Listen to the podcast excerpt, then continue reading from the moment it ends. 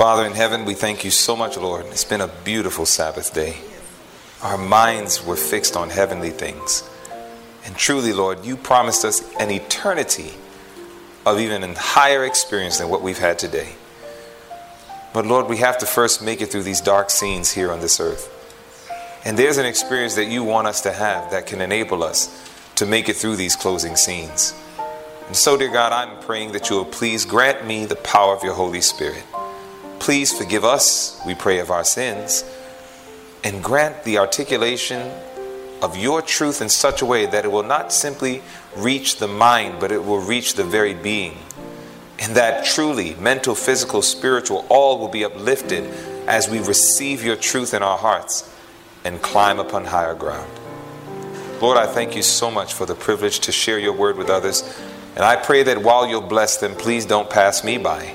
Help me to get a fresh revelation of Jesus and his truth as we seek to understand it from your holy word. And so truly grant us your spirit and open our eyes and help us behold wondrous things out of your law. Is our prayer that we ask in Jesus' name. Amen. Let's turn our Bibles to the book of Revelation, the 14th chapter. In Revelation, the 14th chapter, we find the blessed herald of the three angels. And we learned last night that this is the mighty cleaver of truth that God has given to us as a body of believers. That if we receive it in our hearts, it has power to sanctify the soul as well as to prepare a people to meet their God. And so it is that when we look at Revelation 14, we will notice that the Bible says something about the third angel's message that I want us to look at because we learned that last night our whole purpose of existence is to fulfill two words. Who remembers what those two words were? The two words that sums up the movement of Seven Day Adventists. What were those two words? Prophesy, prophesy again. Amen. And we learned that that is exactly why we exist. We exist to prophesy again. And we learned that that word again can mean to repeat the message once more, but also furthermore. And we know that the once more was that we had to repeat the what angel's messages? First and second. But when we repeat the first angel's message, we are going to do it with the correct what? Understanding. Amen. You remember that. And then when we repeat the second angel's message, we are going to highlight the corruptions that was taking place in Babylon and unite it with the third angel's message. Now, when we understand these points, this is why when we started to look at the third angel, which was the furthermore, we started to look at it and notice that we had to not only preach it and understand it, but also demonstrate it. And in that demonstration, I want you to see how the Bible articulates it in Revelation 14 9 through 12. So we're in Revelation 14, verses 9 through 12, and the Bible says, and the third angel followed them, saying with a loud voice, if any man worship the beast and his image and receive his mark in his forehead or in his hand, the same shall drink of the wine of the wrath of God, which is poured out without mixture into the cup of his indignation. And he shall be tormented with fire and brimstone in the presence of the holy angels and in the presence of the Lamb. And the smoke of their torment ascendeth up forever and ever, and they have no rest day or night who worship the beast and his image, and whosoever receives the mark of his name. Verses 9 to 11 of Revelation 14 constitutes what we call the warning. When you think of the third angel's message, there is a portion of the message that literally is summed up as a warning. It is a warning that's being given. If you do this, this is what will happen. You see that? Very clear. If any man worship the beast in his image, receive his mark and his forehead or in his hand, the same shall drink of the wine of the wrath of God, which is poured out. And it begins to go down the warning. So when you think of the third angel's message, it is a message of warning. And we are to give that message with very clear tones. It is not to be confused. It is to be very straight so that it can be understood even by a child. God wants us to give the warning. But, brothers and sisters, it is imperative that we have more than just a warning. A warning in and of itself does not save people. You can warn people about a lot of things, but if you don't point out the refuge, then after a while, that warning can become sounding brass and tinkling cymbal. And this is not what God wants. He doesn't want the warning to lose power, and that's why we need verse 12. Verse 12 points out the experience that we need based on the warning.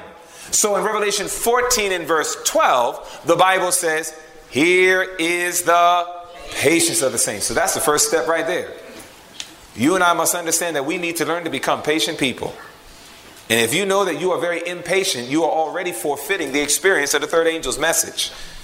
Because these people are very long suffering. That's another term for patient. They are very, very long suffering. They know how to suffer long. And they do it without murmuring or without complaining. Don't ever forget 1 Corinthians 10. Literally, the Bible shows that when we begin to murmur and complain, it can literally cause our destruction. The Bible says thousands of the children of Israel were destroyed as a result of murmuring. So, one of the things that I love about the experience of the third angel is that it calls us to be patient people. We know how to suffer long. But in addition to that, it goes on, doesn't it? It says, Here is the patience of the saints. Here are they that do what? Keep the commandments of God and the faith of Jesus. Now, that's another portion of the verses we need to understand. Not only are they going to be a patient group or a group of long suffering individuals, but they are also going to be those who keep or guard, protect God's commandments. Now, we need to understand exactly what God's commandments are from the Bible. So let's go to Psalms 119. If we go to Psalms, the 119th division, we will understand what the commandments of God are on a bit of a deeper level. And I want you to see what the Bible says as we look at Psalms, the 119th division, and I want you to see what it says in verse 172. Psalms 119 and 172. We're talking about this group of saints, this long suffering group of saints. They keep the commandments of God. But what are the commandments of God? The Bible says in Psalms 119, 172. If we're there, please say amen. amen. The Bible says in Psalms 119, 172, My tongue shall speak of thy word, for all thy commandments are what? Righteousness. Righteousness. So when you think of this group of patient, long suffering saints, these are a group of people that keep God's commandments. So they are experiencing righteousness. Are you following? Now, what's interesting about that is that when you look at it, when you look up the term righteousness, we know that as we just looked at it, the term righteousness, my tongue shall speak of thy word, for all thy commandments are righteousness. We are also told in Christ Object Lessons, page 312, paragraph 2, righteousness is right doing, and it is by their deeds that all will be judged. So that means that when we think about keeping the commandments of God, we have to understand it is in fact keeping the commandments of God. It is not talking about the commandments of God. It is not professing to be followers of the commandments of God. These are people who actually are doing God's commandments. Now, you would think, what an elementary point. But, brothers and sisters, it amazes me still to date how many of us can look at the Ten Commandments and we can say, Thou shalt not commit adultery, yet we can dress in ways that promote adultery.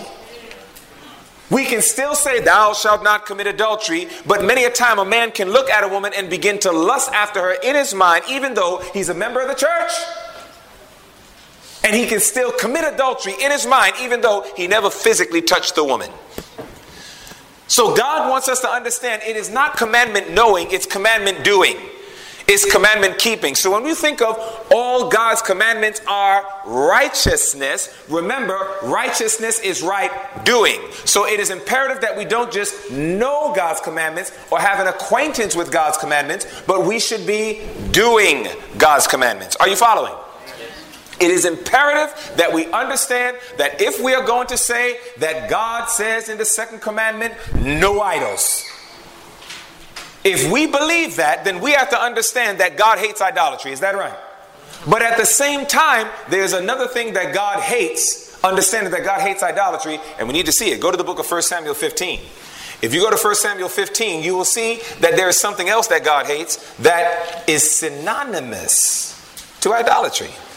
The Bible says in the book of 1 Samuel, we're looking at chapter 15. And when you get there, please say amen. amen. 1 Samuel chapter 15. And notice what the Bible says in verse 23, because you have to understand, I have to understand These patient saints, these long suffering saints, are people who keep God's commandments. All God's commandments are righteousness, and righteousness is right doing. So it is the doing of God's commandments, not merely the professing and repeating of God's commandments, that counts in the judgment. So therefore, when we read 1 Samuel 15, we know the second commandment, God forbids idolatry. But what does it say in verse 23? The Bible says, For rebellion is as the sin of witchcraft, and what? Stubbornness. Stubbornness is as iniquity and idolatry. So, does God hate idolatry? Yes. Then the question is, does God hate stubbornness? Yes. You understand? Some of us can be very stubborn people. Some of us have made ourselves and our opinions, we have made that our idols. And sometimes we will bow to the image of this beast hmm. ourselves. And we will lean and yield to our own stubbornness. And no matter what God says, no matter what the Bible says, brothers and sisters, does the Bible say thou shalt have no other gods? Does not the Bible say that? But what does it say in Philippians chapter 3? Go to Philippians chapter 3. In other words, I want to impress upon our hearts that God really means what he says. When you go to the book of Philippians, we're looking at chapter 3, you will notice that again, God magnifies his words.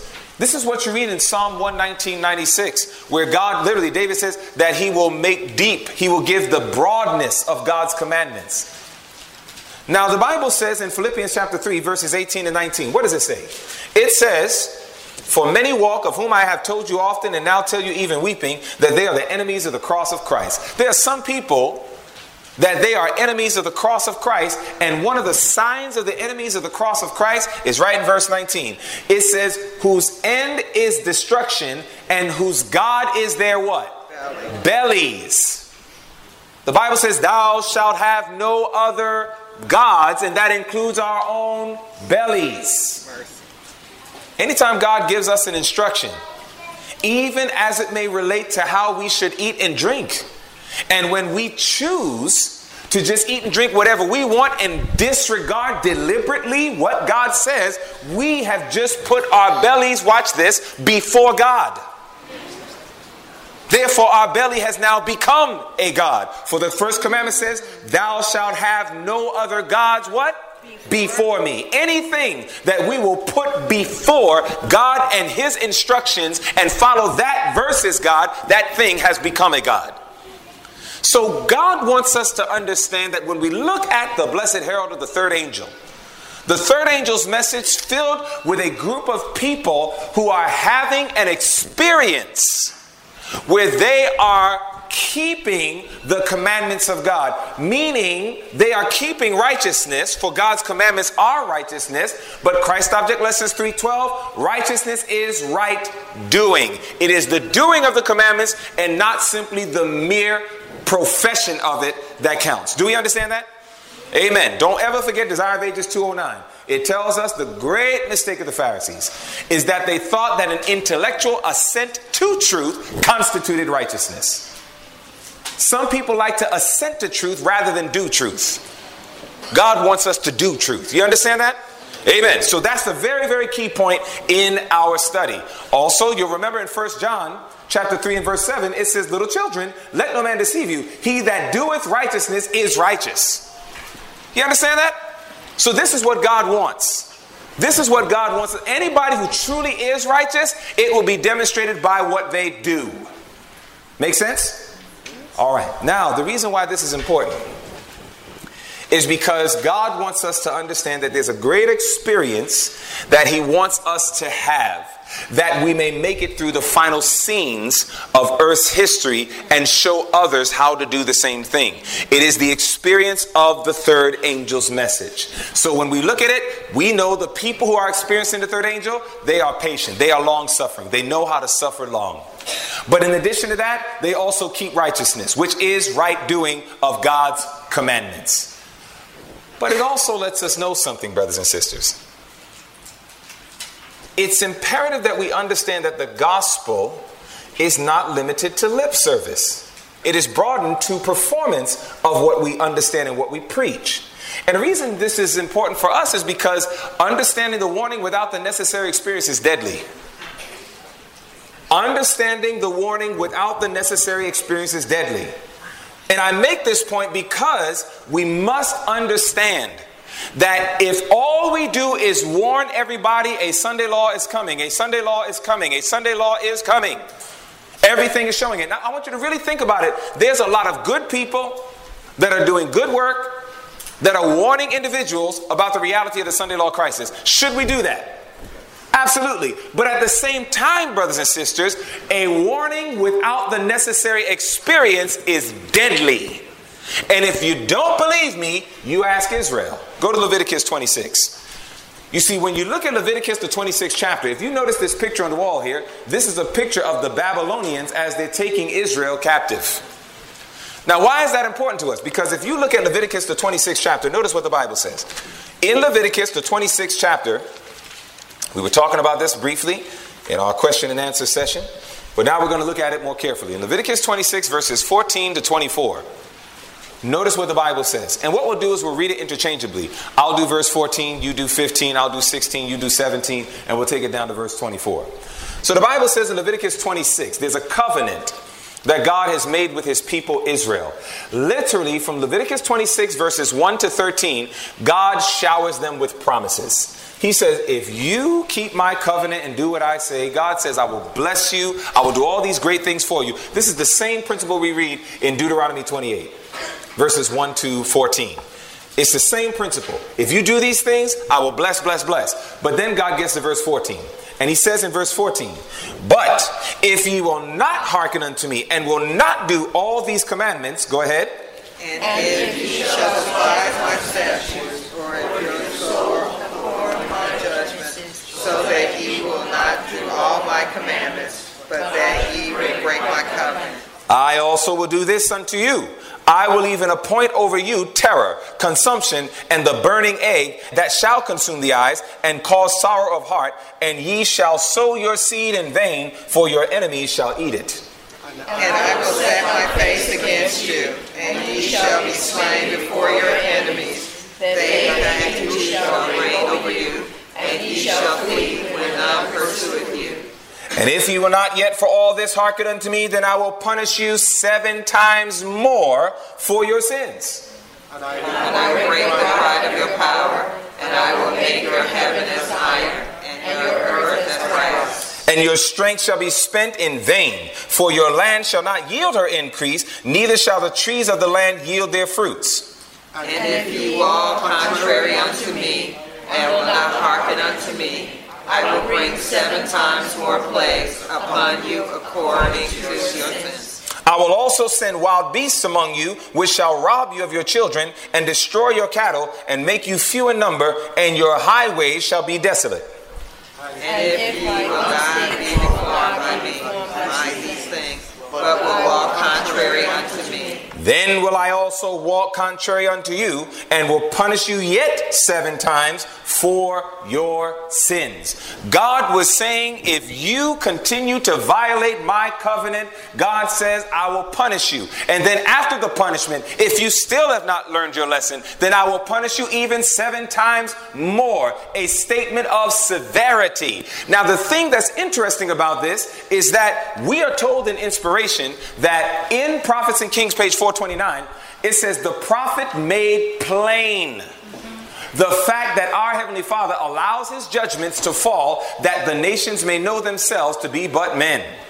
If ye walk contrary unto me and will not hearken unto me, the Lord had forewarned his people, I, even I, will scatter you among the heathen and will draw out a sword after you, and your land shall be desolate and your cities waste. And notice it's quoting Leviticus 26.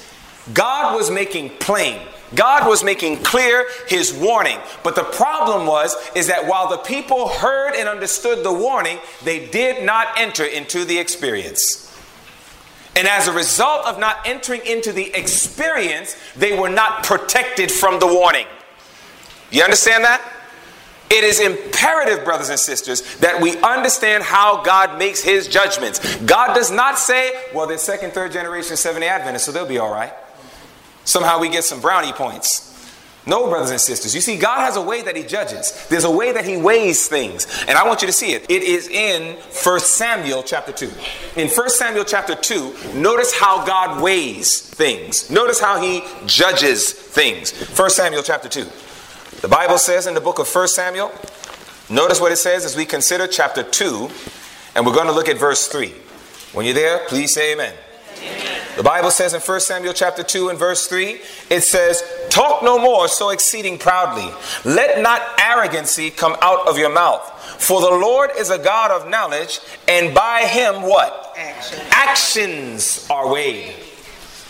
God weighs, God judges by actions, not professions. Professions mean nothing. Anybody can say, I am a seven day Adventist, I am this, or I am that. God weighs by actions. He looks at how is my word affecting your life and your choices. And based on that is how God weighs and how God judges. It is because of this that God wants us to understand again the need to move from a theory to an experience. To not just understand the warning, but to enter the experience that protects us from the warning. And this becomes exceedingly and abundantly important even to us as parents. You see, we are told in the book Education, page 259, it is because so many parents and teachers profess to believe the Word of God while their lives deny its power that the teaching of Scripture has no greater effect upon the youth. I want you to think about this. Go to Ezekiel 33 with me. We're going to come back to that quote. If you go to Ezekiel 33, there are a lot of people that unfortunately behave like what we're going to read in Ezekiel 33. 33. I want you to see Ezekiel the 33rd chapter. And I want you to see what God says here Ezekiel 33, and we're going to look at verses 30 to 33. And unfortunately, there are many of us that if we are not careful, we can fall into this same exact trap, which is a very deadly trap.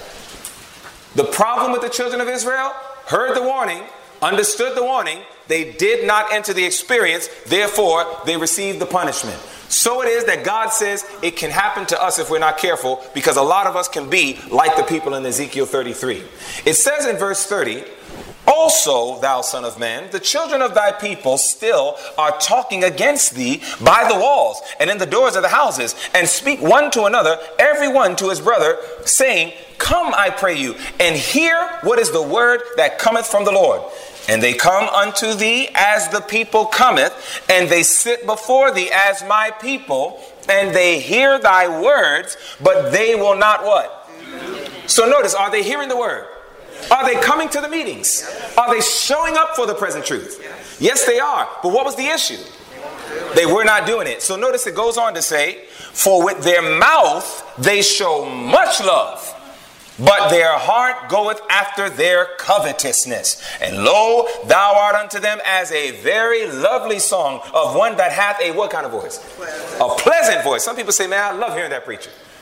I love listening to that present truth preacher. You know why? I just like the way he preaches. I just like the sound of his voice. This is what Ezekiel was going through.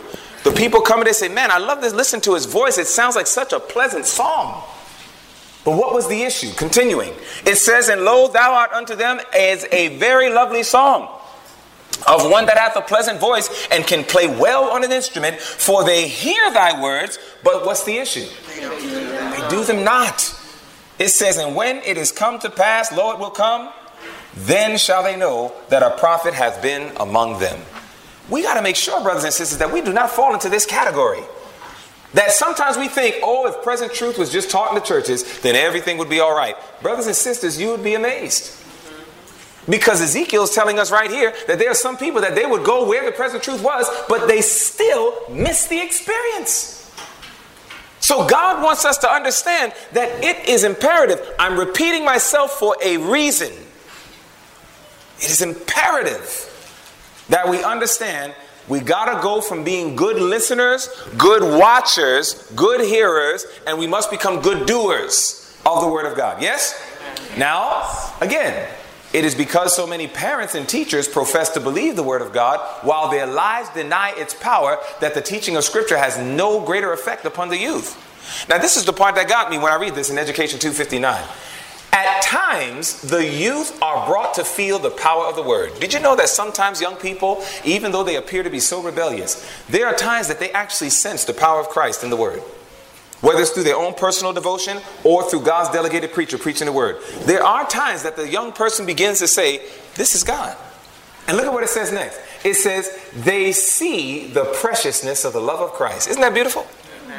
Then it says, they see the beauty of his character, the possibilities of a life given to his service. Do you know young people sometimes can get to a place where they actually start saying, you know what, I think I can actually live this message. But then what happens? It says, but in contrast, they see the life of those who profess to revere God's precepts. And then it says, Of how many are the words true that were spoken to the prophet Ezekiel? And then she quotes Ezekiel 33, what we just read. We have to understand, brothers and sisters, our young people, I often say this I used to do sales. And when I used to do sales, I used to work for organizations where I used to provide what we called high speed internet. I used to provide fiber optic networks. And fiber optic networks is like basically the Mercedes Benz, if you will, of the internet. And I remember I used to sell because there are basically a couple of ways that you get internet speed. You either going to get it through what's called DSL, digital subscriber line, or you're going to get it through cable coax, or you're going to get it through fiber. Now, when you do DSL, it's running through a copper wire, and it's distance based, and sometimes the speeds can be compromised. There's also cable coax. That's obviously where it can go underground, where maybe you'll get a little bit faster speed. But when you can get fiber optic network, fiber optic network is glass. And the light can move super fast through glass. And it can get from one place to the next in less than a blink of an eye, in less than a nanosecond. So what happens is whenever somebody wants truly high speed download, they want fiber optic networks. But what I've learned is that no matter what man can create, no human being can create a better downloading system than a young person's mind. And when young people listen and see things from parents, they are downloading faster than fiber optic networks. And they are downloading and taking in everything that they see and everything that they hear and everything that they're touching. And when young people see inconsistency in mother and father, they download that and it begins to have a contrasting effect upon the influence that God wants to accomplish with those youth brothers and sisters. It is for this reason that how careful we need to be before our precious youth. And we need to remember Luke 16 10, where the Bible says, He who is faithful in that which is least is faithful also in much. But he who is unjust in the least is unjust also in much. If we allow our children to keep their bedrooms unclean, they may not be able to appreciate the work of Christ in trying to cleanse the sanctuary. Do you understand what I'm saying to you? Yes, Even when our children are young, that's our time to help them understand the importance of a clean room. And when they clean their room, parents, that's when you and I come in and we get to do an investigative judgment. we get to look and see is there any spot? Is there any blemish left in the room? And when we can go inside of our children's room and we, we, train their minds, I want you to clean your room so well that there's not even a spot or blemish that I can find in your room. That child is being conditioned to understand what God is trying to do in the heavenly sanctuary right now. He who is faithful in that which is least is faithful also in much. So we must understand that not even in the least, parents, must we compromise. Not even in the least can we allow sin to have even a moment in our experience. Because God is trying to accomplish a deep thing. God is trying to fulfill a deep work. And He needs our cooperation. And that's the reason why it becomes imperative that we understand we need an experience that is above simply the warning. If you understand what I'm saying thus far, let me hear you say amen. amen. Now, going back to Revelation 14, you will remember that it was not just those who keep the commandments of God. They were not just long suffering. That wasn't it only. They were not just long suffering. They were not simply uh, uh, uh, keeping or doing God's commandments, but there was another element that was there, wasn't it? And that other element was the faith of Jesus. Do you know, brothers and sisters, when you read counsels to writers and editors, page 30 and 31, do you know that it actually quotes that the faith of Jesus is one of the pillars of our faith? It's one of the pillars. In other words, it's not just a parallelism repetition of keep the commandments of God. The faith of Jesus is a doctrine that stands by itself. And you and I need to understand what that is. And unfortunately, there's not a lot of dwelling on what constitutes the faith of Jesus, but it is the experience that you and I need. Now, what is the experience? In other words, what is the faith of Jesus? I believe the Bible has an answer for us, and I want you to see it. Notice.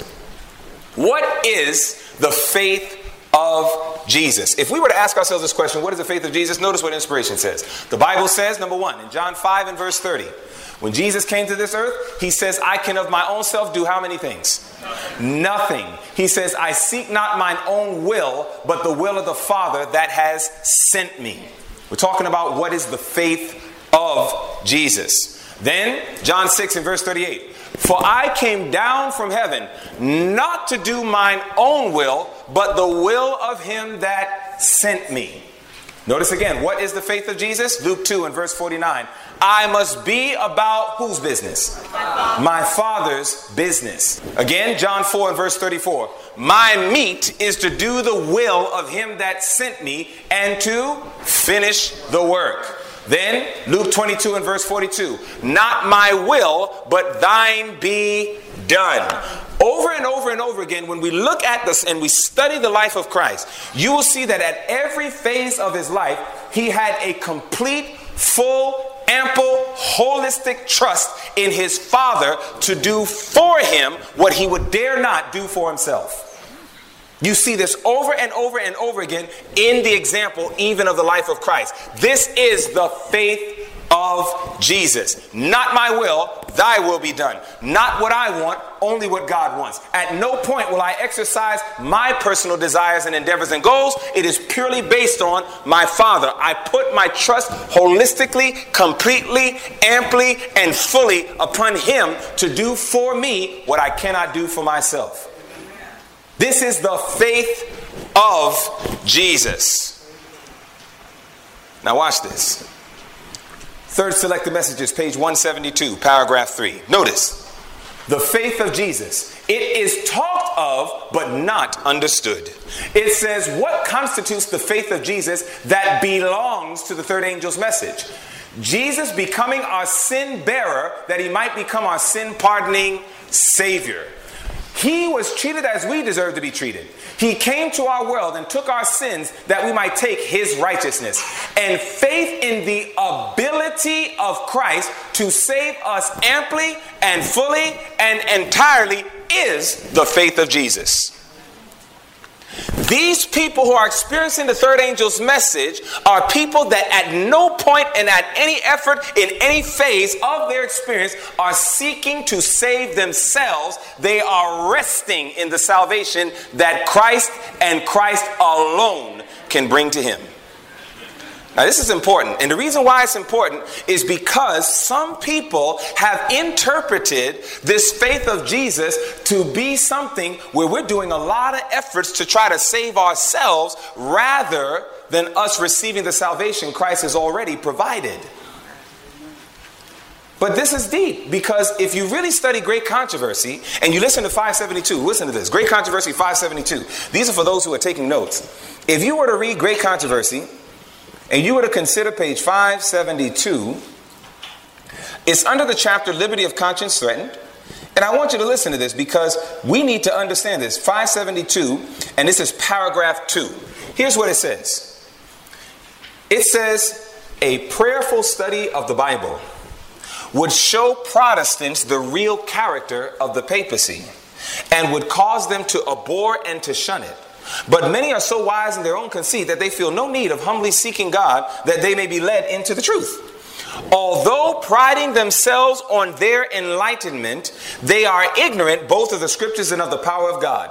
Now, listen to this next point. I had to really think about this. Listen to this.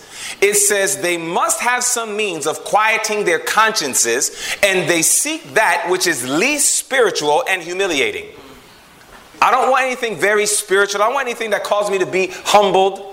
I don't want to do anything that's too humiliating. So look at what it says. What they desire is a method of forgetting God, which shall pass as a method of remembering Him.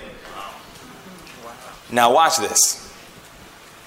The papacy is well adapted to meet the wants of all these. It says it is prepared for two classes of mankind, embracing nearly the whole world. Those who would be saved by their merits, and those who would be saved in their sins. Here is the secret of its power. The secret, literally, of the power of the papacy is to entrap the world into one of two camps. Either I can be saved by my merits, or I can be saved in my sins. Both of them are deadly traps that have been set up by the papacy. And this teaching is what has been spreading all throughout our world. So, what God wants under the third angel's message is He wants us to bring balance from these two extremes so that we might understand salvation and our security in Christ. And that's why the faith of Jesus is literally trusting in the ability of Christ to save us amply, fully, and completely, and entirely. At no point, creature merit is found in the picture. The same way Jesus lived on this earth. And at no point did he do what he wanted, exercise his own will and did what he thought was right. Everything was submitted unto the Father. This was the faith of Jesus, and God says nothing less will be accepted of those who experience the third angel and those who desire to come to me. Nothing less. Now, this therefore requires something called the surrender of the will. The surrender of the will, brothers and sisters, is a beautiful thing. The surrender of the will, if you were to consider Joshua 24 14, and you remember the Bible says, you know, you can write it down, we don't have to turn there. But when you look at Joshua 24 14, you'll remember that the Bible lets us know that Joshua made it clear. He said, Listen, you need to choose this day whom ye will serve. When we think about surrendering the will, we're talking about choosing, choosing God. When you look at 1 Kings 18 and verse 21, that's when Elijah said, How long halt ye between two opinions? If the Lord be God, follow him. And if Baal, then follow him. So notice, in either case, God says, make a choice. You see, when we read the book Christ Object Lessons, listen to this. Oh my word, this is beautiful. If you listen to Christ Object Lessons, listen to what it says on page 331. Christ Object Lessons, page 331. Breaking down this whole principle. It says in Christ Object Lessons 331, paragraph 1, it says, But Christ has given us no assurance that to attain perfection of character is an easy matter. A noble all round character is not inherited, it does not come to us by accident. A noble character is earned by individual effort through the merits and grace of Christ. You understand that? True righteousness by faith is always cooperation between humanity and divinity. It says God gives the talents, the powers of the mind, we form the character. How? It is formed by hard, stern battles with self. So when we think about the Christian race, it is simple to understand, but it is not easy in its experience. It's going to require hard, stern battles with self. And at every point, Satan can't force us to sin, but he's going to try to woo us to choose to sin. So God is going to present his love. He's going to present his grace. He's going to give all the power and all the resources to make the right decision. But the one thing God will not do for us is he will not choose for us. And that's why the Bible is replete with this idea choose you this day whom you will serve. If the Lord be God, follow him. I present before you life and death, blessings and cursings. Choose life. Deuteronomy 30, verse 19. God wants us to understand that He has given us something that makes us different from monkeys is called the gift of choice. That's what you read in Steps to Christ, page 47. The gift of choice God has given to men. But then it says, but it is theirs to exercise. Early writing 72 faith is ours to exercise, but joyful feeling and the blessing is God's to give to us. Over and over and over again, God says, I will not exercise this for you. I will give you power to exercise it. But God says, But I will not exercise it for you. God says, I have given you that ability to choose. It's what makes you different from the animal kingdom. And so it is that Christ says, listen, it's not that victory is not possible. It's not that we can't get to a place that we holistically trust fully, completely, amply, and entirely upon Christ to do for us what we cannot do for ourselves. But God says, but the choice is in your hands. The choice is in your hands. You're the one that's going to make that decision. It used to be a saying in business, and I was so surprised to see it in inspiration. But did you know that we are the architects of our future to a large degree? Mm-hmm. I used to say that in business all the time. When I used to do business in certain forms with people, I would say, Did you know you're the architect of your future? You're the one that gets to decide how your future is going to lay out. One day I'm going through the writings, and here it is, the prophet is letting us know we become the architects of our future. Your choices is what's going to have the impact. So God wants us to understand it's not that you can't have victory, it's not that we can't. But listen, it's not going to be a cakewalk either. There's going to be hard, stern battles with self. You're going to fight yourself like you never have before. And I can guarantee you the greatest enemy that we have to face in this life is that enemy called self. We talking about overcoming that mark of the beast. Brothers and sisters, we have to overcome the beast within before we can overcome that beast without.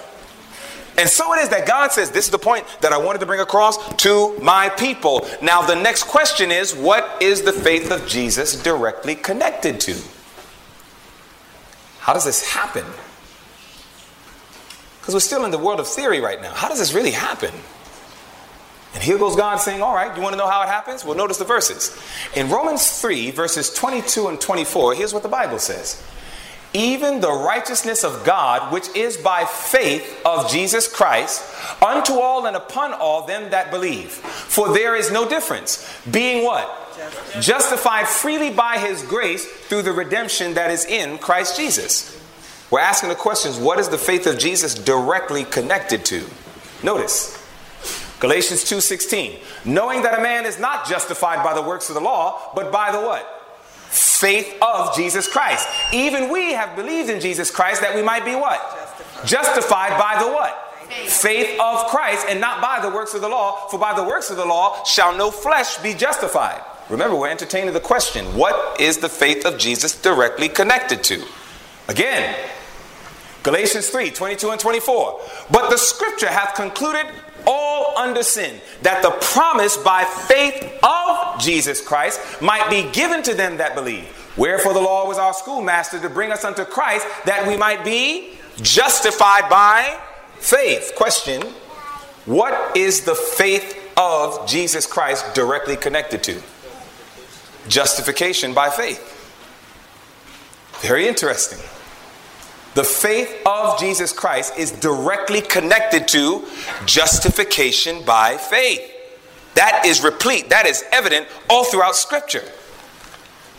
Now, justification by faith becomes something that we would do well to consider, brothers and sisters. And the reason why is because we know that justification by faith was very foundational to the Protestant movement. The very father of Protestantism. What is this man's name? Martin Luther. When you think of Martin Luther, we understand that he was the one that was recognized as the very father of the Protestant faith. Martin Luther. And his contribution was specifically what? Justification by faith. Notice, father of the Protestant Reformation. Although there had been significant earlier attempts to reform the Roman Catholic Church before Luther, such as those of John Huss, Peter Waldo, and John Wycliffe, it is Martin Luther who is widely acknowledged to have started the Reformation with his 1517 work, The What? Now, when the 95 Thesis was written, that was Martin Luther's counteraction to the false concept of how a man or a woman was made right with God. Because before then, it was going around teaching people that the selling of indulgences and all these things was the means by which one could be made in right standing with God. Basically, you could pay for your salvation. Now, watch this. It says Luther began by criticizing the selling of indulgences, insisting that the Pope had no authority over purgatory and that the Catholic doctrine of the merits of the saints had no foundation in the gospel. The Protestant position, however, would come to incorporate doctrinal changes such as sola scriptura, by scripture alone, and sola fide, by faith alone. These were the things that was the emphasis of the work of Martin Luther when the Protestant Reformation began truly in this, in this era. Now, the reason why this is important is because Martin Luther is recognized as the father of the Reformation. And in the Reformation work, what Martin Luther wanted to do was take the people's minds off of quoting popes and all these different people and get back to Scripture. But his emphasis in the sola scriptura by Scripture alone was understanding sola fide by faith alone, justification by faith alone. So, literally, justification by faith was foundational to the beginning of the Reformation movement. Are you following? Justification by faith was foundational to the beginning of the Reformation movement. You understand that? Yes. Now, the reason why that's important is because the Roman Catholic Church responded with a counter Reformation initiated by the Council of Trent. Much work in battling Protestantism was done by the well organized new order of the Jesuits. The whole purpose of the Jesuits was to rise up and to counterwork the Reformation. The foundation of the Reformation was sola scriptura, by scripture alone, pointing out justification by faith alone. Now, the reason why this becomes important is because when you study Ignatius of Loyola, the very founder of the Jesuit order, the very founder, very founding movement, in Ignatius of Loyola, the Society of Jesus is a Christian male religious congregation of the Catholic Church. The members are called Jesuits. The society is engaged in evangelization and apostolic ministry in 112 nations on six continents.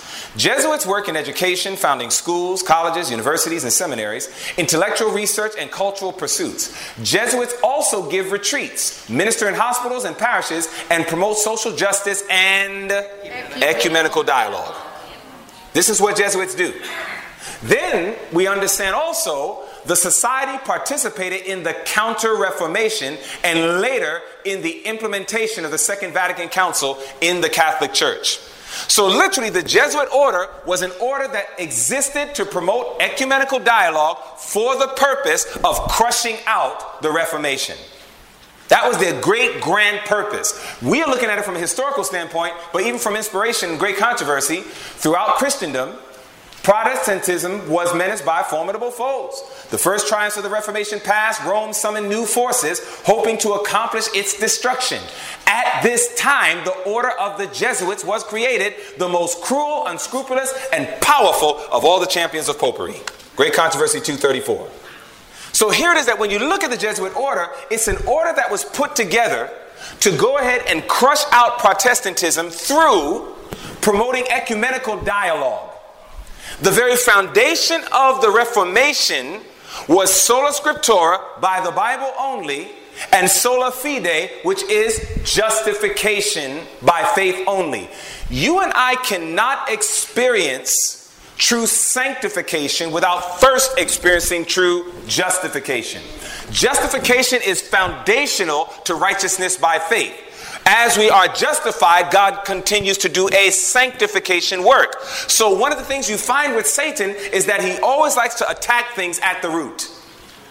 So, when you look at the Jesuit order, their goal was if we can crush out justification by faith alone, then more than likely the people will easily pervert sanctification by faith, and we can accomplish our goal to put people in one of two classes saved by merits or saved in sin. This is why when God gave us the third angel's message, God wanted us to understand if ever there was an experience that we were to know, it was how is a man justified by the faith of Christ? And how do they walk in the light of that justification? It is for this reason that when we look at all the problems, you saw it earlier, we studied earlier, We saw that we are living in a time where there's tremendous problems and agitations happening all around us. Right now, there are movements of equality, there are movements of safety, there are movements of unity, and all of these issues and agitations in our country and the world are getting to such a state that people are ready to give up anything and everything for a solution. And while they're looking for a solution to life's problems, somebody says, I have it. Somebody says, I have the solution. And I don't know if any of you studied the six point agenda that Pope Francis plans to talk about at Congress on September 23rd. I don't know if you looked at it, brothers and sisters. It's all over the internet, it's not hard to find. His representative spells it out clear as day. You can literally type in agenda for Pope Francis's visit to Congress. And if you type that thing in Google in quotations, you can literally see the six point agenda. Brothers and sisters, if you read that six point agenda, it'll make you drop to your knees. Because he is coming as a man that says we need to talk about economic inequality. We need to talk about how we can get our finances right. Brothers and sisters, do you understand that when the first and the second beast are coming together to talk about how to handle finances, do you understand that it's a lot easier now to understand how we can get to a point of no buy, no sell? Mm. When the first and the second beast come together, brothers and sisters, that's right in front of our faces. So God wants us to understand that, listen, we are to watch the prophetic movements and then enter into an experience that by the grace of God, it not only will protect us, but then we also know how to give the gospel that others may be protected. And so it is that I believe Last year, something very serious took place. It was last year that I began to look at it and I said, you know, I wonder if a lot of us caught it. You see, the third angel's message, in truth, is justification by faith in verity. That's what the third angel's message really is. That's the experience that can protect us when the beast power flexes its bicep. We must understand and be in the experience of true justification by faith and understand what that means. And then how to impart it to others. So, you know what the beast power actually did? Is they did not just raise up a fight or a work against God's truth, but they specifically attacked the very essence of the third angel's message. You see, there's a lot of people right now that are giving the third angel's message, or at least believe they are. And what they're doing is they are warning people like nobody's business. A Sunday law is coming. A crisis is coming. A crisis is coming. A crisis is coming. And in that warning, there's very little emphasis on the experience that protects from the warning. We learned that to give a warning is not enough. To have a warning but be void of the experience is deadly. So there's a lot of us that are thinking that we're giving the third angel's message because we are carefully calculating the movements of the papacy, the movements of America, while at the same time we are neglecting the very movements of Christ. We are not emphasizing his work and what he wants to accomplish and how it can become our reality. It's a crisis, brothers and sisters. Now, when we consider that, I started looking at this because Rome is not playing. Because last year, 2014, was very significant for us because it was in 2014 that there was not simply an attack on the Word of God. God's Word's been attacked for a long time, we know that. But last year was one of the first times we've ever seen prominently before the people a very specific attack on justification by faith. How do we know that? It was through this man right here. You see, his specific words was the protest is over. And the reason he stated the protest was over is because now Rome says we too believe in justification by faith. The rationale that was used last year by Bishop Tony Palmer was that if Rome now believes in justification by faith just like Martin Luther, then the question is is there really any relevance of being Protestants? And we know Kenneth Copeland said, Oh, heaven is thrilled over this. Mm-hmm. Apostate Protestantism said it clearly. Oh, heaven is thrilled over this. That protesting is over. We don't need to protest anymore. In other words, they were saying Martin Luther's whole move is now moot, it's irrelevant. Because now we believe in justification by faith too. Did you understand that last year was a direct attack against the third angel? It was a direct attack to undermine what the third angel's message was supposed to bring out. Why? Because many of us were so busy on warning, we were hardly bringing before the people an understanding of justification by faith. So now Rome comes along and Rome says, Yes, we believe in it now. We accept it now. So there's no beef between us and Martin Luther anymore. No need to protest. And they did it just like a Jesuit would do ecumenical dialogue, crush out the Reformation. Now I started to look at this thing and I said, Man, this is interesting. And you'll remember what happened. This same man, we know a few months later, died. And it's interesting because a movement is typically strengthened when its champion dies. So I started looking at Catholic Online. Absolutely incredibly powerful website. And the reason why is because of this. Only Catholic Online, located at www.catholic.org, gives the largest and broadest population of Catholics worldwide easy access to comprehensive educational and timely information about Catholicism and provides a range of easy methods to integrate their faith into their daily lives. Then it says Catholic Online reaches a highly targeted audience of over 100,000 Catholic users per day. 100,000 Catholic users per day. Okay? Then it says, and up to 1 million page impressions per day. That's millions and millions of people viewing this thing just in a single month. So there's a lot that on this website helps strengthen. Because remember, what did Revelation 13 teach us? Revelation 13, 14 said, saying to them that dwell on the earth that they should make an image to the beast. You see, anytime there's a way that the beast power can get its message to the people, to get the people to buy in, brothers and sisters, that's an easy way to watch prophecy get fulfilled. So when you got millions of people that are coming in and beholding the, the, teachings and the emphasis of Rome and the you know, apostate Protestantism, this becomes significant to us. Now, watch this. It says visitors come from over 120 countries around the world. Over 100,000 users take advantage of free email accounts and access Catholics online every day. Now, watch this. They wrote a tribute to the late Bishop Tony Palmer, friend of Francis and what? Champion of Christian unity. Okay? So when he died, whether he's really dead or not, it doesn't matter. Because, you know, there's some people who say, oh, it's a whole conspiracy. Listen, we don't know. But the record says he's dead, and I'm going to accept that. Now, watch this. It says, a tribute to Protestant Bishop Tony Palmer, friend of Francis and champion of Christian unity. Started looking at it, here's what he said. A scholar and leader among evangelical Protestants in the United States, Timothy George, the dean of Beeson Divinity School, also wrote a piece for the same publication entitled Our Francis Too. And what he said was why we can enthusiastically join arms with the Catholic leader. This is a message to Protestants. Okay? Here's what it says George wrote, Francis succeeds two men of genius in his papal role. John Paul II was the liberator who stared down communism by the force of his courage and prayers. Benedict XVI was the eminent teacher of the Catholic Church in recent history.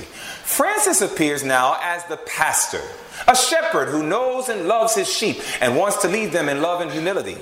The new Franciscan moment is the season of the shepherd. Catholics and evangelicals are the two largest faith communities in the body of Christ. Without forgetting the deep differences that divide us, now as never before, we are called to stand and work together for the cause of Christ in a broken world. So you'll notice that there's this movement that's going on. In other words, I marvel at how wonderfully he is following the very order of the Jesuits. So we know they create ecumenical dialogue, and through the ecumenical dialogue, they go ahead and do the work to seek to crush out the Reformation. The foundation of the Reformation, sola scriptura, Bible alone, sola fide, by faith alone. So once they can attack that, Get the people, don't believe in the Bible, get the people to understand a perverted view of how we're made right saved by merits or saved in sin. Then everything else begins to crumble under his tree. You understand that? So now, when we see this, we start saying, My word, look at this, Lord. There's a movement taking place that's trying to undermine the very essence of the third angel's message. The very essence of the third angel's message was the warning, but how much more the experience?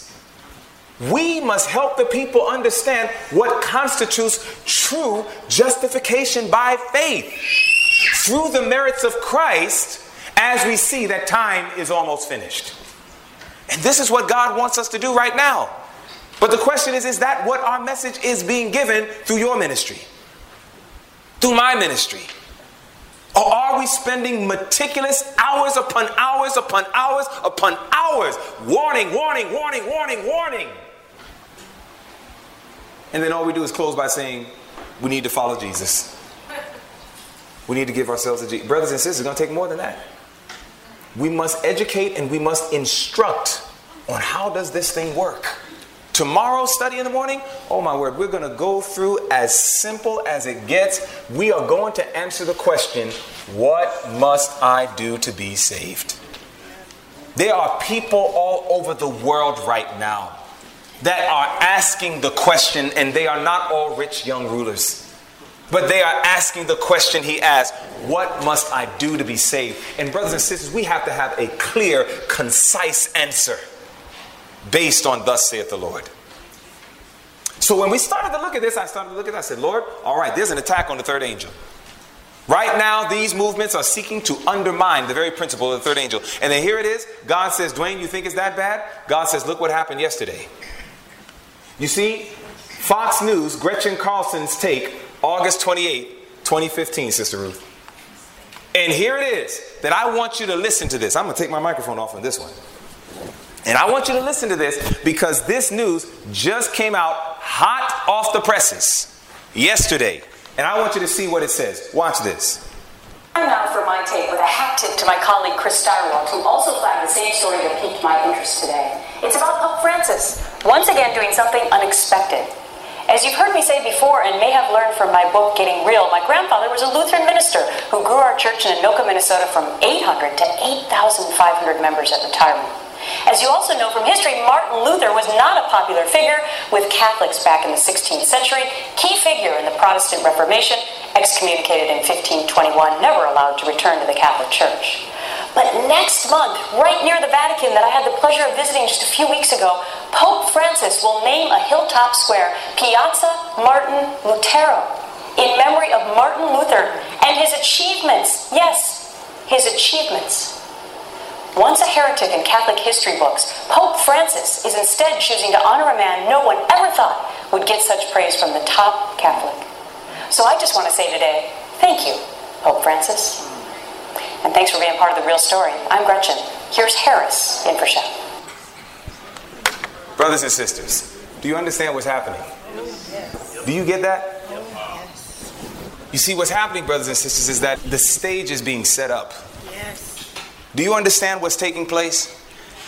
The ecumenical dialogues have been going on for a long time. Since 1994, they had Catholics and evangelicals together. 2006, the Ten Commandment movement. 2006, I think Christian churches together. There's been movements for a long time, but they were building up the stage slowly but surely, knocking it down, knocking it down. And then here it is from last year all the way up until yesterday. This article, brothers and sisters, came out yesterday. And here it is that while we're watching all these things, notice now all of a sudden, the very man who's one of the key figures to crush out Catholicism, lifting up the Reformation, now they're saying, listen, last year they said, listen, the protest is now over, and you know what? The very man, we're now going to honor him. And a lot of people are saying exactly what she said. Well, thank you. Maybe you guys aren't so bad after all. Brothers and sisters, if ever there was a time to revive the work of Protestantism, if ever there was a time that people need to once again understand what the Reformation was all about, if ever there was a time that the whole book, Great Controversy, needs to go out with all the historical beginning of the chapters. Listen, I'm not calling any man evil or anything like that who put together the great hope. I'm not going to try to read people's hearts. But what I'm telling you, this is not the time to give out great hope. This is the time to give out great controversy. Amen. Because there are deliberate movements trying to crush Protestantism. And great controversy next to the Bible is the best book to spell out what constitutes real Protestantism. Like never before, brothers and sisters. Because these are the movements that are making their way. And so it is that today, now all of a sudden, now the papacy and everybody else is saying, listen, even Martin Luther, we think he's great. We want to honor him. Because in their mind, the protest is over. In their mind, the protest is over. Is it over? No, it's far from over, brothers and sisters. But this is what God wants us to understand. If ever there was a time, not to just simply get up and give the warning. Should we give the warning? Yes. Oh, yes, brothers. Should we give it with clear clarion tone? Yes. Yes. But should we give the experience with even greater tone? Yes. Like never before, we need to spell it out and make it plain. This is justification by faith, and this is not what is being purported by these movements. You see, we were told through the prophet Daniel. When you read what Daniel says, Daniel is helping us understand what's happening right now. You see, you remember what Daniel said? Daniel made it clear. Talking about that little horn power, it says, and through his policy or intelligence, also, he shall cause craft or deceit to prosper in his hand, and he shall magnify himself where? In his heart. You see, right now there's a faithful front being put up. Man, he is such a humble person. But yes, it is true on the outside, but on the inside of his heart, he's doing what? He's magnifying himself. You understand that? He's magnifying himself in his heart, and by what? Peace shall he what? many. Peace destroys. You see, he's already met with the president. He's already met with the leaders of the Muslims and the leaders of the Jews. He already had them plant the peace olive tree into the ground. It's all there. It's a movement of peace, but he needs to make peace with the Protestants. He has to disengage them. He has to get the Protestants to say, you know what?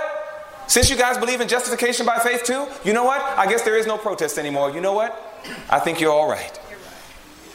That's the movement that's happening right now. Right now. All the way up until yesterday. Flashing before God's people. And then next month he comes. Oh, my brothers and sisters. I was doing a training right there in Pennsylvania just a week or so ago, and I trained those missionaries. I said, You listen to me. I said, You make sure you get every great controversy you can find. I said, You work that territory of Philadelphia. I said, You pass those things out like the leaves of autumn. I praise God for Pastor Boy. You better pray for him. He had a whole bunch of people get all his DVDs and stuff, and they're going out and they're going in. There are many ministers that are saying, look, we got to go to Philadelphia. We got to take our books. We got to take our materials. We have to do everything possible to get these people ready for the great deceptive work that's getting ready to take place September 23rd to the 27th. Pray and ask God, what's the part He wants you to play? You pray and ask God, Father, what's the part you want me to play? Because we need to understand these things are happening. Because notice what it goes on to tell us. It doesn't just stop there. It says, He shall also stand up against the prince of princes. You see, by peace, he shall destroy many, and he shall also try to stand up against the prince of princes. But while it appears that he has so much success, I am so thankful for the unadulterated, authoritative word of God. Because the Bible says, But he shall be broken without hand. God says, I win. God says, I win. That's why we have nothing to fear for the future. Except as we forget the way God has led us in the past through history and those teachings. We must understand God has already said, Be of good cheer, I've already overcome the world. The victory is literally already cried. We don't have to wonder, will there be victory? God says, put a stamp on it. It's done. But what God says is, but you got to be part of the team that you can walk in the victory that I'm in. And so, therefore, we have to choose this day whom we are going to serve. This is why the Bible says, For when they shall say peace and safety, then sudden destruction cometh upon them as travail upon a woman with child, and they shall not escape. 1 Thessalonians chapter 5 and verse 3. God says, Be careful, saints. The movements that are taking place right now, yes, they're coming together strong. And the mission is very clear. You saw the mission again. A prayerful study of the Bible would show Protestants the real character of the papacy. A prayerful study, great controversy, right? 572. A prayerful study of the Bible would show Protestants the real character of the papacy. The reason why there's so many Protestants that are joining hands with the papacy is because they are not prayerfully studying the Bible. See how simple that is? Do you understand? That's why when we think about the Protestant work that needs to come back and be revived, the great Reformation work that needs to come back and be revived, what are the two foundational points of the Reformation? Sola Scriptura, the Bible alone, sola fide, justification by faith alone. Do you understand these foundations? This is what Satan's trying to, he's trying to steal away the foundations. And that's why today you got a whole bunch of Protestants that are literally so called Protestants, or better known as apostate Protestants. That's why we see all these things happening right now. Makes perfect sense. But God says, but I have a movement. God says that while the rest of the world is turning their backs on me, God says, I have a movement. God says that I raised up a movement of prophetic design. And yes, it is true that we know that we saw last night that the dragon power is doing everything he can to distract us and to divide us and to cause us to criticize and judge and do everything possible except the work that God has given us to do. But if we catch that vision that God wants us to catch, if we could just see what Christ wants us to see, if we would have Jesus' focus, this work could be finished, brothers and sisters, and many souls will be saved into God's kingdom. And so it is that God wants us to understand, remember, those two classes of mankind, embracing nearly the whole world. Those who would be what? Saved. Saved by their merits, and those who would be Saved. saved in their sins. Brothers and sisters, we have to be careful. We have to be careful. We have to make sure that we understand this most important question What does biblical justification by faith produce? You see, if we understood real biblical justification by faith, you know it produces something? It produces two things that I'm going to show you tonight. Number one is Romans chapter 5. Go there with me.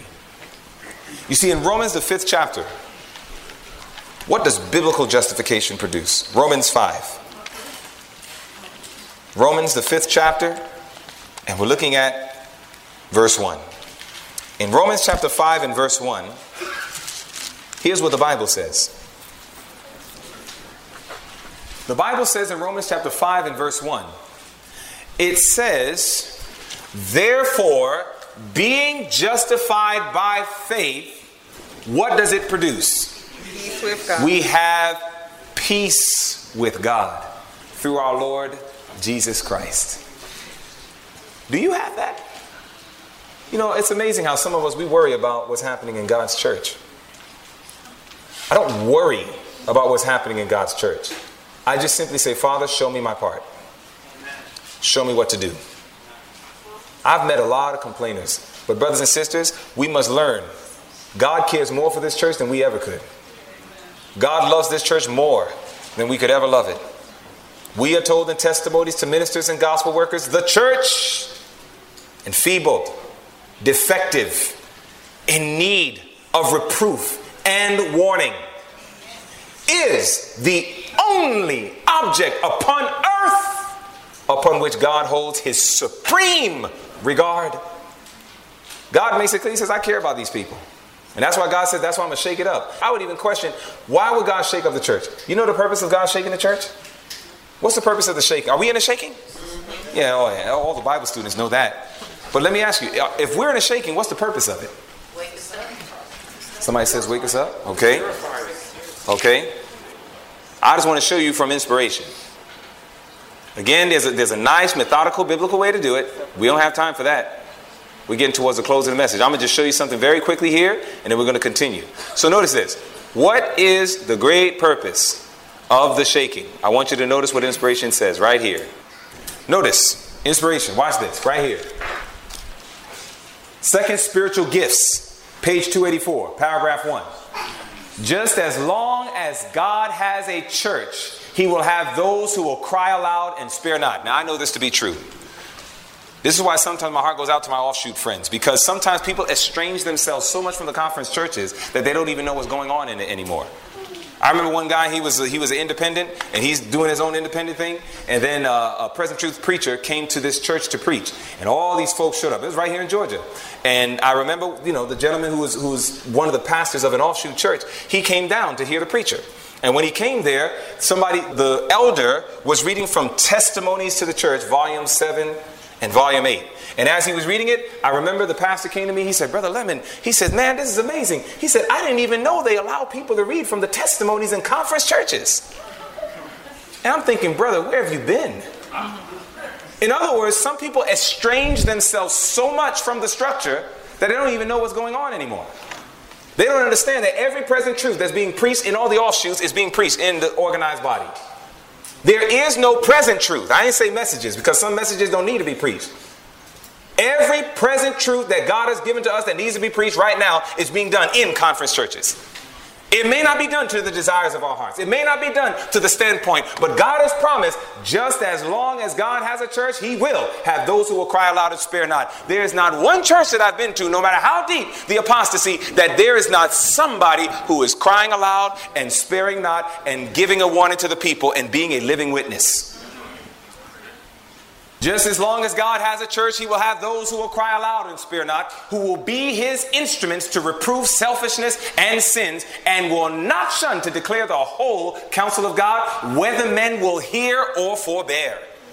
It says, I saw that individuals would rise up against the plain testimonies. It does not suit their natural feelings. They would choose to have smooth things spoken unto them and have peace cried in their ears.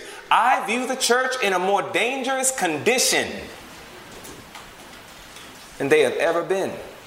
Experimental religion is known but by a few. The shaking must soon take place too. Now, if God is doing a shaking to purify the church, then, brothers and sisters, why are we leaving? In other words, when we leave, why do we leave? We say because the church is impure. Is that not the case? We say there's apostasy in the church. What do you mean? False doctrine. What do you mean? Bad dress. What do you mean? Bad worship, bad music. Okay, all these things in the church. God says, I already started my job. God says, I'm shaking up the church. Everything that can be shaken will be shaken. God says, I'm shaking up the church. Now, if we compare that with Amos 9 9, you will see very clearly what gets shaken out and what stays in. If God is shaking the church, it's the chaff that goes out and it's the grain that stays in. So I don't understand why people keep trying to wrest scripture and the spirit of prophecy and say the shaking is that the faithful are going out while the wicked and the lost and the deceived are staying in. Oh, my brothers and sisters. Study to show thyself approved unto God. You understand? So God wants us to understand there's a shaking going on, no doubt about it. God is on his job to make sure that everyone who can be saved will be saved. And this is why, even when we see the perplexities happening in the church, the question is has it stolen your peace? Because if it has, maybe you don't still understand justification by faith. You see, justification by faith is more than what our dear brother Martin Luther understood it to be. Justification by faith is, in a nutshell, the work of God on behalf of humanity to do for humanity what humanity could not do for itself. That's the principle of justification by faith.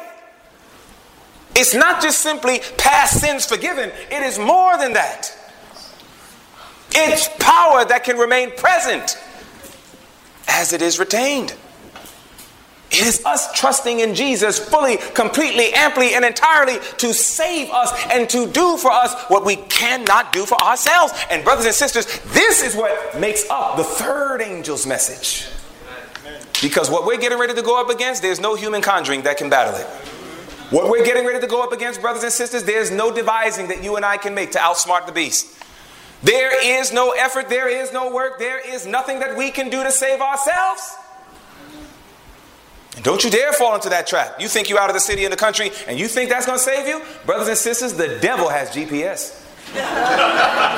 he knows how to find you. Now, listen to me. I say that not to do what many ministers do. I don't say that to minimize country living. I live in the country. Amen. And I believe in country living. But we need to understand that country living has nothing to do with self preservation. Country living is about learning lessons of faith. It's about learning about God. It's about coming to the quiet. It's about getting away from the hustle and bustle of life and all the distractions and their evil forms and getting a chance to do what Jesus did. Remember, we read it earlier to commune with nature and with God. So we can gain an experience that we can go back into the cities and give the present truth. And then when those hearts respond, we say, Come to the quiet with me. And we bring them back to our country retreats. And they watch us have worship every morning. They watch us have worship every evening. They watch us as we eat food that is wholesome and wonderfully nourishing for the body, yet tastes good. They begin to see a simple life, not a life of constantly living to chase debt, not all the massive extravagances, yet good quality. And they get to see this simple life of a family that loves Jesus. And people begin to say, you know what? I want what you have. I remember we did a health meeting, and we did a health meeting, and when we did that health meeting, brothers and sisters, I remember that these Muslims came. Muslim lady came to the health meeting. We did it right there. Brother Chris, oh, he's not here, but Brother Chris, he remembers this. The Center of Evangelism, right there in Cobb County. And we did the uh, meeting, and when we did that meeting, there was a Muslim lady that came. We did the gospel of health. And I was the preacher, did the opening night. We did a health expo during the day, and then I gave the message at night. Made the appeal. How many of us would like to receive the gospel of health? That Muslim sister stood up. She said, Oh, I want this, I want this. And she responded to the message. We said, Amen. Prayed with her and everything else, took her number. We said, Would you like a consultation? Yes, we would like a consultation. All right, we'll come to your house. Came to her house. She said, My husband will be there. I said, Wonderful. I came into the house with my Bible and my health books. Came in there, sat down with them. I said, now the way that I do consultations is I said that we go through the latest evidence through science that truly endorses biblical principles of health. And I said, and this is how I'm going to conduct this consultation. Do you have a problem with that? They said, nope, we don't have any problem with that. Started walking through the consultation. I remember we started showing them all these beautiful health principles. And as we showed them those health principles, next thing you know, the Muslim man and his wife, the wife was saying, oh, this makes so much sense. This is good. This is good. And then she said, honey, do you believe this is good? He said, yes, this is good. She says, then we're going to make the changes. Yes, we're going to make the changes. And I'm sitting at the table saying, praise God. And next thing you know, the wife takes a big garbage bag, whoop, flips it open, opens up the cabinets, and starts throwing food away. All their bad stuff, start throwing it away. Start throwing that thing away, and next thing you know, the husband says, Wait, wait, wait. he said, Let's eat it, let's finish it, and then we'll start the new diet lifestyle. Why I said, No, no, no. We have to learn to follow God when He speaks. when I saw that home that open, I said, You know what? I said, Listen. I said, Do you mind? I said, Thanksgiving's coming up. I said, We would like for you to be our guest. They said, All right, we'll come by. They came by our house, came by our house to our country retreat. They came to that country retreat, brothers and sisters, and they came with their children. My wife and another sister, Sister Bacchus, they took the wife and said, Let us show you how to make this healthy food. And they walked over and started taking that. My children started to teach their children scripture songs. I said, Do you have a problem with that? He says, Oh, no. He says, I love this. I've never heard scripture songs before. Please teach them. I took the husband, we have a trail on our property. I said, Come, man. I said, Let's take a walk. Started taking him on a walk, and I said, Father, you promised that nature is your second book. Please open the pages. Help him to see. We started talking about Islam and Christianity because I have a former Islamic background. So I started to share with him some principles. Oh, yes, yes, you're familiar with Islam, Sunni Islam. Very good. Yes, we started talking and everything else. And he says, You know, Dwayne, he says, I'm open. He says, I'm open to receiving the gospel. Mm. Gave them some gospel principles, came back, had a fantastic meal, ministered to them, gave them books and things to study, and then we prayed, and eventually they went home. And then we had worship that night, and I said, Family, do you realize we had the experience of Enoch today? Enoch would always go into the city, and he would bring people back and allow them to see what Christ is like in the home. And we began to rejoice with God. Brothers and sisters, listen to me. God gave us country living to be a blessing not some instrument for hiding. We need to understand that when we are made right with God through the merits of our precious Savior, that that thing brings peace. In the midst of a crazy world, in the midst of a world loaded and absolutely filled with so much stress, here it is that we have peace with God through our Lord Jesus Christ. And if I got peace with God, I got nothing to worry about. Amen. Because God has my back. You know, when a man dies, they put on their tombstone, rest in peace. You know, peace and rest go very close together. And did you know, brothers and sisters, that a life in Christ is a life of restfulness? Do you have that? A life in Christ is a life of restfulness. Uneasiness, dissatisfaction, and restlessness reveal the absence of the Savior. Mind, Character, and Personality, Book 2, page 642. Brothers and sisters, do you have the rest that Christ wanted to give so bad? You see, when we are made right with God, that's what justification is, is being made right with God. It is recognizing I have nothing in and of myself to offer you. There's nothing that I have that I can truly commend myself before you. Simply upon thy cross I cling. And I recognize my sinful frailty. And I recognize your blessed holiness and your merits. And it is upon the blood and merits of Christ that I come to thee today, Lord. And I ask you to please do for me what I cannot do for myself. And God says, Can you imagine that I love you so much that I'll take your death and I'll give you my life? It's a story of love, brothers and sisters. We're going to just study that thing all throughout eternity. And this is what Christ says I offer to people. You know how many people right now are slaves to sin? And if we really understood justification by faith, we would help them see this is the pathway out. God giving power to man upon which God can do for him what he never could accomplish. You know how many people I know in present truth that talk about, man, I have tried so hard to trust God. I have tried so hard to stop sinning. I have tried so hard. And what happens is when we try so hard and we keep failing, after a while you start thinking it's not possible. And all along, Christ and his real, practical righteousness was set before us. And when we understand what that thing is and how it works in our hearts, this is when God begins to show us his peace and His love. And it does something incredible for us.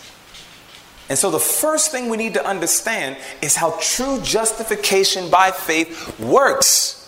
And the way that it works, brothers and sisters, is that God gives peace to us. It's the fruit of knowing that my life is hid in Him. I messed up. Yes, I did. I messed up real bad. Again, I did it, Lord. But you come upon the feet of Jesus and you plead with him in sincerity.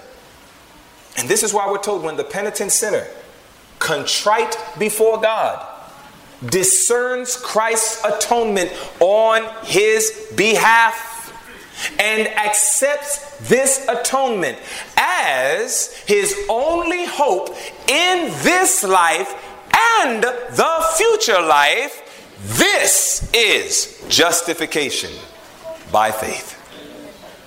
Man. You have an opportunity to leave here clean.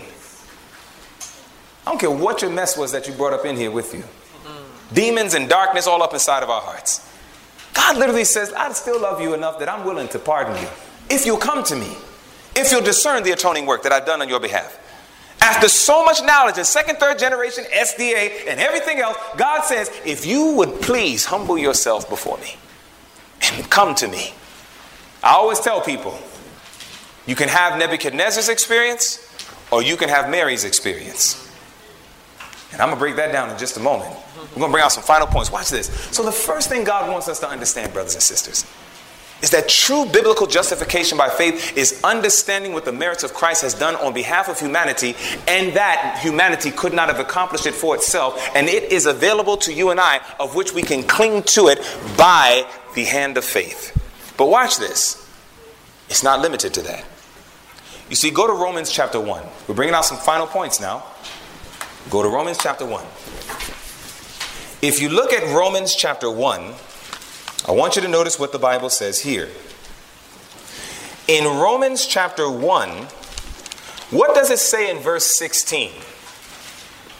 Watch the verse very carefully. Romans 1 and verse 16. If you're there, please say amen. amen. Now, watch this. Romans 1 and verse 16. It says, For I am not ashamed of the gospel of Christ, for it is the what? Power of God unto salvation to everyone that believes, to the Jew first and also to the Greek, verse 17. It says, For therein That's talking about the gospel. For therein is the what? Righteous. Righteousness of God. What's that next word? Revealed. Wait a minute. Wait a minute. Did you see that? The gospel of Christ, therein, in the gospel of Christ, it says the righteousness of God is what? Revealed. Revealed. Now, going on, it says the righteousness of God is revealed from faith to faith, as it is written, the just shall live by faith. So, when we think of justification by faith, if it's really real, justification by faith is always revealed. How is it revealed? James chapter 2. Watch this. This is what needs to be taught like never before. James chapter 2. Watch this. In the book of James, notice what it says in chapter 2. James chapter 2. We're looking in James and we're going to chapter 2. When you get there, please say amen. Amen. The Bible says in James chapter 2, starting at verse 21, watch the text. It says in James 2 and verse 21, was not Abraham our father what? Justified. Justified by works when he had offered Isaac his son upon the altar. Seest thou how faith wrought with his works, and by works was faith made perfect. And the scripture was fulfilled, which saith, Abraham believed God, and it was imputed unto him for righteousness, and he was called the friend of God. Ye see then how that by works a man is justified, and not by faith alone. True justification by faith is always revealed by works. If you carefully follow James 2, it was not that James was teaching that works justifies a man. That's not what he's teaching.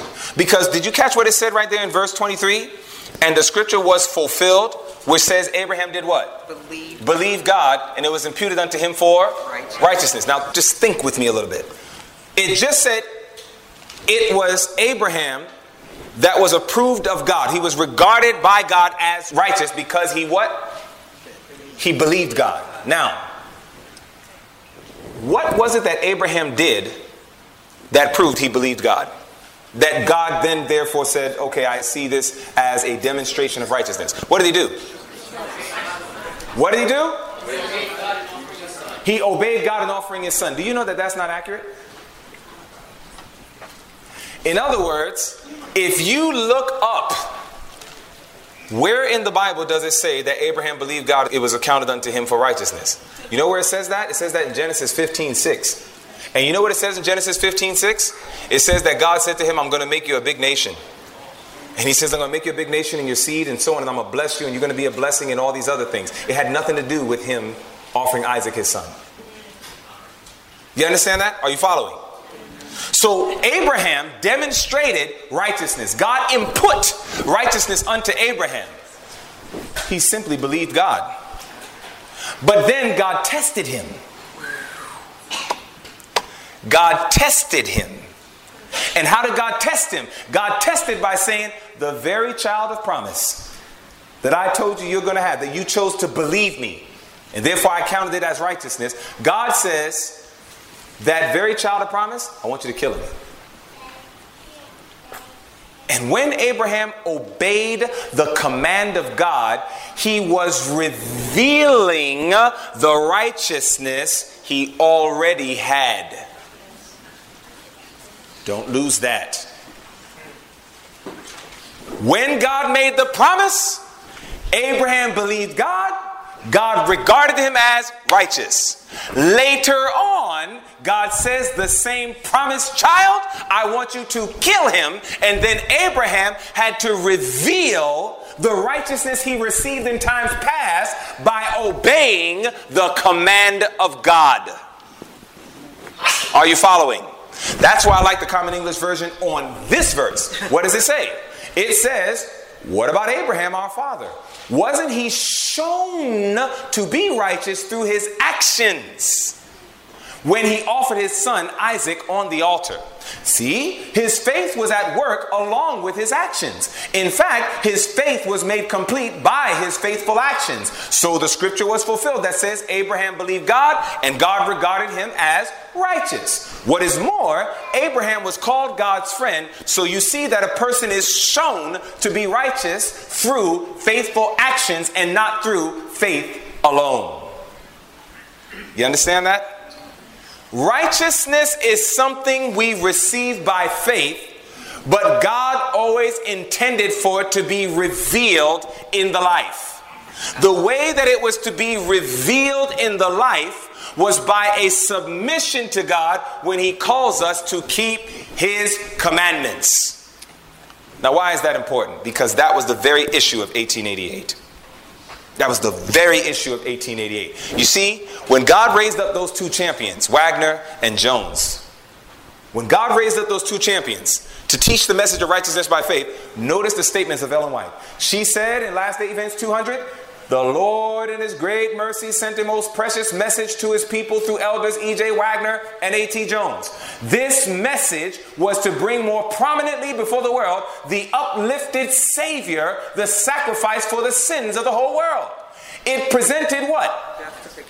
It presented justification through faith in the surety. It invited the people to receive the righteousness of Christ, which is made what? Manifest, Manifest in obedience to all the commandments of God. Justification by faith in the mind of God was something that was always to be revealed. How? In obedience to all the commandments of God. So when you think about justification by faith, it is not that which only brings peace to us because of what we receive through the merits of Christ, but it also imparts power to us so that we may go forward and obey his commandments. You see, right now we are being taught that Rome and apostate Protestantism says the protest is over. We believe in justification by faith, even though we have removed ourselves from the Word of God, and we do not believe in keeping God's commandments. God says true justification by faith actually endorses our faith in the Word of God and is always revealed in faithfulness to God's commandments. This is what needs to be brought before the world. We can't just keep warning everybody. We can't just keep saying, oh, warning, warning, warning. We got to show people how to enter into the experience of true justification by faith. And this is why, brothers and sisters, now I understand like never before, this is why we are told one interest will prevail. One subject will swallow up all others Christ, our righteousness. This is life eternal, that they might know thee, the only true God, and Jesus Christ, whom thou hast sent. This is what Christ wants us to, this is what needs to swallow up everything else. This is what we got to bring before the people. And the question is, have we been doing that when we've been sounding the alarm of the third angel? We got to bring them to this experience. This is why, brothers and sisters, the prophet of God, she says it clear. Several have written to me inquiring if the message of what? Justification. Justification by faith is the third angel's message. And I have answered, it is the third angel's message in verity, Evangelism 190. That's the reason why. Because now we understand justification by faith a little bit better, especially in contrast to the false agitations that are being pressed right now before the world at large. Somebody says, but wait a minute. Just one more time. What is justification by faith? Well, I'll give it to you in a picture. There's a woman. She is a whore. She's a whore. Harlot. Giving her body to men. Unworthy, filthy, ungodly men. But the one thing that was amazing about this woman living in this life of sin is this woman loved to hear Jesus. Every time Christ came around, while everybody else would probably do other things. She knew she was a slave to sin. She wanted to be free, but she didn't know how. But Jesus would always come with these incredible messages of salvation, and she would just sit there and she would listen, and she would listen. And she would listen. Nobody knew of the conversion experiences that was happening in her heart. All they could do was judge what they saw from the outside. But this sister kept hearing Christ and kept hearing Christ and kept hearing Christ. And one day it gets to a point that she had heard so much about Christ that Jesus ends up at a man named Simon's house. And Jesus is at Simon's house, and Jesus is there, and he's around all the people, and the people are around him. Some people are there because they just love being around the master. Some people are there because they want to entrap him. But bursting through the crowd of all these people comes this woman. Mary comes along and she loses all sight of everybody else. You know, sometimes we get so reserved, we don't even know how to praise God. We don't even know how to thank the Lord. As soon as somebody says hallelujah, we say, oh, we're turning into Babylon. No, brothers and sisters. Maybe you just don't have an experience, and maybe your religion is dry. But maybe there's people out there that listen, they're saying, Look, I have a real experience with Christ, and I want to say hallelujah. I want to say thank you, Jesus. And I want to praise God for his goodness towards me because I know what he saved me from. This woman lost all sight of everybody else. She didn't care who was looking at her. She didn't care what was going on around her. And that sister took that alabaster box, broke it open, let the scent go ahead and spread through the room. Mary took those oils and anointed Jesus. Began to weep that her tears are just pouring down her face and falling upon the feet of the Master. Mary loses so much sight of herself that she takes the very thing that the Bible identifies as a woman's glory her hair. And she takes it not on his feet covered in shoes like yours and mine, with socks under it and a nice covering. But she takes his feet covered up in all that dust. Maybe we can better term it even filth. And she takes her hair, her glory, and she lays that thing in the dust at the foot of Jesus. And somebody says, What is justification by faith? You know what justification by faith is? What is justification by faith? It is the work of God in laying the glory of man in the dust and doing for man that which it is not in his power to do for himself. Testimonies to Ministers and Gospel Workers 456. Brothers and sisters, this is the great work that Christ says he is encased in the third angel. He wants us to unlock the box and let it out. He wants the fragrance of this truth to spread all throughout every single person that we come around. To let a man and a woman know how they actually can be made in right standing with God without trying to be saved by merits or saved in lawlessness, but giving them the real picture of justification by faith. And this is what God has entrusted us to give to the world. And if ever there was a time to preach this truth, we have seen prophetically, it's right now. Should we minimize the warning? No. But should we more greatly lift up the experience? Yes, brothers and sisters. Yes. Yes.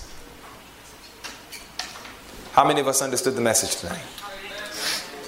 My brothers and my sisters, time is almost finished. The third angel's message is under attack because the essence of the third angel's message is justification by faith. And now, like never before, publicly, it is being attacked. And you know what God wants? A counterattack. God wants us to tell the world the truth of how a man and how a woman is made right with God. And when we give it, we will give it in the balance of sola scriptura and sola fide. That we will help them see the Bible and the Bible alone, by faith alone. But faith always produces works because it's based on our love for God. And so it is that if you know I've been void of this experience myself, you're telling me, Brother Lemon, I need to go ahead and give this and help people understand this experience. And here it is, I don't even have this experience myself. I don't have peace. I'm serious. Some, some of you brothers and sisters, and some of us, we can become so perplexed. We don't trust God. We don't believe that He can handle our situations. We believe He can't handle His church, so we got to help Him out. We constantly don't trust Him, and we don't believe that He has these things locked in and under control. And all, what He wants us to do is play our part. He says, You just do your job faithfully, what I'm telling you to do. But God says, I'm on my job. I'm doing the work that I'm going to do because no matter who you want saved, God says, magnify times infinity. And that's how much I want him saved. And so it is that if you know that you have more perplexity than peace within your heart, and you still don't know what it means to rest, you don't know what it means to rest in Jesus. The life of one who abides in Christ is a life of restfulness. And if you can honestly say, I don't have that rest, I don't have that peace, but I really want it. Then Jesus says you just need to come back to Calvary and you need to study it a little closer. You need to understand how that same light of Calvary reflects even from the most holy place. And if you know you don't have that experience, but you're saying, Lord, I need that experience again tonight. This is something that maybe not everybody will stand, but there's some of us that very well need to stand. If you know I don't have that peace with God, I know I don't have it. I know what goes on in my head every day. I know what goes on in my heart every day. And if you know I don't have this peace and you really want it, and you're going to covenant with God that I'm going to study this thing, and by God's grace, I want to enter into this experience like never before. I want to invite you to stand to your feet. I want to pray with you. I want to pray with you because we need to know how to have this experience in these closing scenes of Earth's history. And oh, my brothers and my sisters, it does bring rest. The life of one who abides in Christ is a life of restfulness. May God give us his rest. May we enter into it. And by his grace, let nothing steal it from our hearts. I'm going to go to my knees to pray, and if you'd like to, you can join with me as we close in prayer.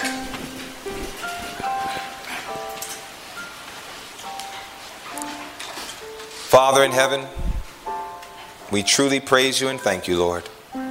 You have taught us wonderful things from your word.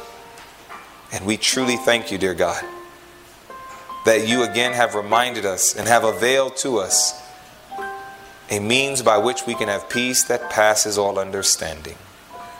And it comes through the merits of thy Son, Jesus Christ. Lord, I pray, please do something special in our hearts. Help us to understand the answer to the question, What must I do to be saved? And Lord, as we receive the assurance of salvation, then it is so much easier to give it to others. Please forgive us for not trusting you. Please forgive us for the times where we thought to help you out. Lord, help us to play our part faithfully and to rest in your promises. And truly, Lord, help us to experience victory even over our perplexities, our trials, and ultimately our sins. We thank you so much for the merits of thy Son, Jesus Christ. We thank you that we can trust in him to do for us what we could never, ever have accomplished for ourselves. Keep us faithful, we pray, to this end, for we ask it all in Jesus' name. Amen. This message is produced by PTH Ministries. Our mission is to spread the three angels' messages through preaching and teaching the Seventh day Adventist message, and to integrate healing through medical missionary work in declaring the gospel.